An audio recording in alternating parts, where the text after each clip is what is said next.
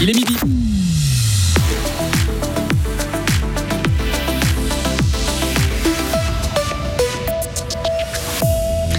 En sortira-t-on un jour Un nouveau scandale d'abus sexuels frappe l'Église catholique en Suisse et notamment l'évêché de Lausanne, Genève et Fribourg. Des membres du clergé auraient dissimulé des cas.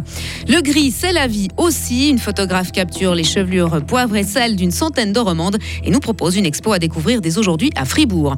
Après sa défaite contre le Kosovo, l'Anati est sévèrement taclée par un certain Granit Xhaka. Après la déception, la polémique donc et l'obligation pour l'équipe suisse de réagir sur le terrain dès demain. Météo demain lourd et instable avec le retour d'averses ou d'orages en fin de journée. Mercredi, fréquentes averses. Sarah Camporini, bonjour. Bonjour Greg, bonjour à toutes et à tous.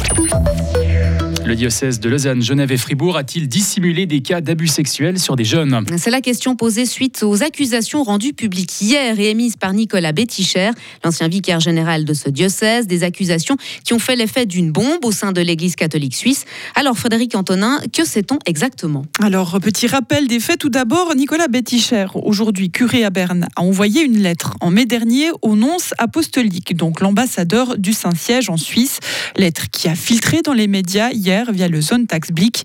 Dans celle-ci, l'homme de foi dénonce clairement des manquements graves de la part des évêques et des prêtres suisses lors du traitement des cas d'abus sexuels et il a fourni une liste de tous les cas dont il est au courant et qui n'ont pas été traités selon lui correctement. Nicolas Betticher accuse notamment l'évêque de Fribourg, Charles Morero, et l'évêque auxiliaire Alain de Rémy d'avoir dissimulé chacun un cas. Il affirme aussi que trois prêtres au sein du diocèse de Lausanne, Genève et Fribourg sont accusés d'avoir harcelé sexuellement des jeunes. Et comment réagit l'évêché par rapport à ces accusations Contacté, la porte-parole dit qu'il prend toutes ces accusations très au sérieux, mais ne souhaite pas faire d'autres commentaires actuellement pour ne pas interférer avec l'enquête en cours. Car oui, depuis que cette lettre a été envoyée, la conférence des évêques suisses a directement ordonné l'ouverture d'une enquête ecclésiastique préliminaire sur toute cette affaire et cette procédure est toujours en cours. On a aussi contacté le ministère public fribourgeois qui nous a déclaré qu'actuellement, ni lui ni la police cantonale n'est au courant d'enquêtes concernant des abus sexuels commis par des prêtres à Fribourg. Alors ont-ils eu lieu dans le canton? Difficile de le savoir. Les faits peuvent aussi bien être prescrits, on ne le sait pas. Merci Frédéric. Sans oublier que toutes les personnes accusées bénéficient de la présomption d'innocence. Marre de la hausse des prix, les syndicats fribourgeois appellent à manifester. Un rassemblement aura lieu samedi à Berne. L'Union syndicale fribourgeoise dénonce aujourd'hui le fait que le pouvoir d'achat de la population est en chute libre. Elle demande des hausses de salaire dans tous les secteurs. Le nombre de logements vacants diminue dans le canton de Fribourg. Il y en avait un peu plus de 2200 au début de l'été, selon des chiffres communiqués aujourd'hui par l'Office fédéral de la statistique. Le taux de logements vacants se monte ainsi à 1,38%. Genève et Zoug sont les cantons où il est le plus difficile de trouver un logement. Il faut mener une enquête internationale sur l'explosion survenue à Beyrouth en 2020. Le Haut Commissariat de l'ONU aux droits de l'homme y est favorable. Rappelons que la déflagration a fait plus de 220 morts. Aucune responsabilité n'a à ce jour été établie. Non, les cheveux gris ne sont pas synonymes de faim. Au contraire, ils font partie de la vie et ne sont pas honteux, comme la société a longtemps voulu le faire croire. C'est en filigrane ce qu'a voulu faire comprendre la photographe Ghislaine Egger à travers son exposition Silver Power. Elle présente le portrait de 101 romandes aux cheveux poivre et sel, dont 18 fribourgeoises. Certaines ont tout de suite accepté leurs cheveux grisonnants, d'autres euh, sont passées par la teinture. Pour Ghislaine Egger, ça n'a pas été facile. Pour moi, ça a été euh, sincèrement l'horreur parce que j'ai vraiment grandi avec euh, l'idée que des cheveux blancs pour une femme c'était interdit. Euh, je suis vraiment certainement dans une frange un peu extrême hein, dans, dans, ces croyances, mais euh, du coup quand j'ai vu mon premier cheveu blanc, pour moi j'ai vraiment cru que j'allais mourir. Quoi, j'avais pas d'emploi fixe, j'avais pas de compagnon, et donc euh, pour moi c'était un peu deux pans comme ça qui me mettaient euh, à l'écart. Cette exposition n'a pas été libératrice seulement pour les modèles. Ghislaine Egger a également été marquée par ces rencontres. S'il y a une chose que je retiens à titre personnel, euh, c'est que hum, on a beaucoup thématisé sur le fait de vieillir. Euh, je pense que vieillir, euh, c'est facile pour personne, en tout cas dans, son corps, dans son image aussi. Mais à l'inverse, beaucoup de femmes plus âgés que moi, moi j'ai 42 ans, euh, mais qui ont peut-être 50, 60 ans, à qui je disais que finalement le passage de la quarantaine avait été euh, très bénéfique pour moi, me disaient oh, mais attends la suite, ça va être encore mieux. Une exposition qui a donc aidé certaines femmes prises en photo à peut-être mieux s'accepter, mais qui a également aidé la photographe à se rendre compte du chemin parcouru. J'ai encore du travail à faire, mais je trouve assez chouette justement de pouvoir grandir en même temps que, que cette exposition euh, est vue par le monde entier.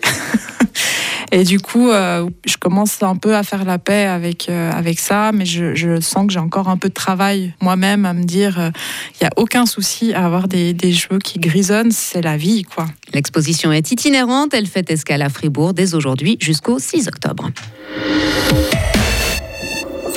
L'équipe de Suisse de football a déçu samedi soir au Kosovo, Joris Repon. Oui, elle avait tout pour bien faire et elle sait s'aborder toute seule. Voilà comment on pourrait résumer la performance globale de la Nati pour son cinquième match des éliminatoires à l'Euro 2024. Alors qu'elle se dirigeait tranquillement vers la victoire, tout s'est écroulé à quelques secondes de la fin. Incapable de conserver le ballon, les Helvètes ont offert sur un plateau l'égalisation au Kosovar, score final de partout, et ils ont perdu au passage de précieux points. En zone mixte, Granit Xhaka s'est illustré en tirant à boulet rouge sur l'équipe capitaine de la Nati, c'est bien connu, n'a pas la langue dans sa poche. Samedi soir, devant la presse, le milieu de terrain du Bayer Leverkusen a critiqué très fermement la qualité des entraînements. Il a estimé que les séances avaient été bien trop légères et manquaient cruellement de rythme. Cette polémique, les dirigeants de l'ASF s'en seraient bien passés. Le directeur des équipes nationales, Pierre-Louis Tami, a tenu à nuancer cette prise de parole. C'est une clarification aussi avec Granit parce que manque d'intensité, c'est les joueurs qui donnent l'intensité. Est-ce que c'est une critique euh, vis-à-vis des coéquipiers ou sur d'autres aspects? Ça, il faut le discuter. Mais comme j'ai dit, il faut affronter ça dans la sérénité, dans la calme et faire cette évaluation. Je répète, hier, tout le monde est concerné pour cette contre-performance. Difficile, techniquement pas à l'auteur, mais j'aime quand même rappeler que c'est le premier match vraiment qu'il n'est pas l'auteur pour rapport à les cinquièmes matchs euh, joués. Et la Suisse devra impérativement réagir demain soir à Sion. Les Helvètes euh, vont défier Andorre, l'équipe la plus faible du groupe.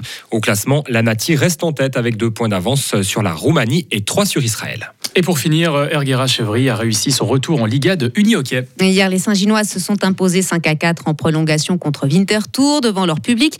Les Fribourgeoises rêvaient d'un début en fanfare. Leurs vœux ont été pleinement exaucés, comme nous l'explique l'attaquante Fanny Ecoffet. Je pense que vraiment, on ne pouvait pas espérer mieux qu'une victoire.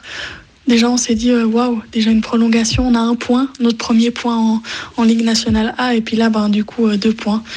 C'est vraiment incroyable, et puis euh, ça encourage vraiment pour la suite parce qu'on voit que bah, on a pu en gagner un, donc euh, pourquoi pas d'autres, et puis euh, aller chercher des points pour euh, espérer cette place en playoff. Eric Rachevry a retrouvé la Ligue A quatre ans après l'avoir quitté. Les joueurs de floorball Fribourg ont aussi connu une reprise victorieuse. Hier, les protégés de Stéphane Ayot ont, gagné 9 à 7 dans la salle de Grunenmatt. Retrouvez toute l'info sur frappe et frappe.ch. La météo avec Frappe, votre média numérique régional. Bien ensoleillé malgré un ciel parfois euh, voilé, surtout en fin de journée. 29 degrés. Demain mardi, assez ensoleillé, averses et orages probables dans l'après-midi et la soirée le long des reliefs. Pouvons euh, déborder en pleine en fin de journée. 16 le matin, 26 au meilleur de la journée demain.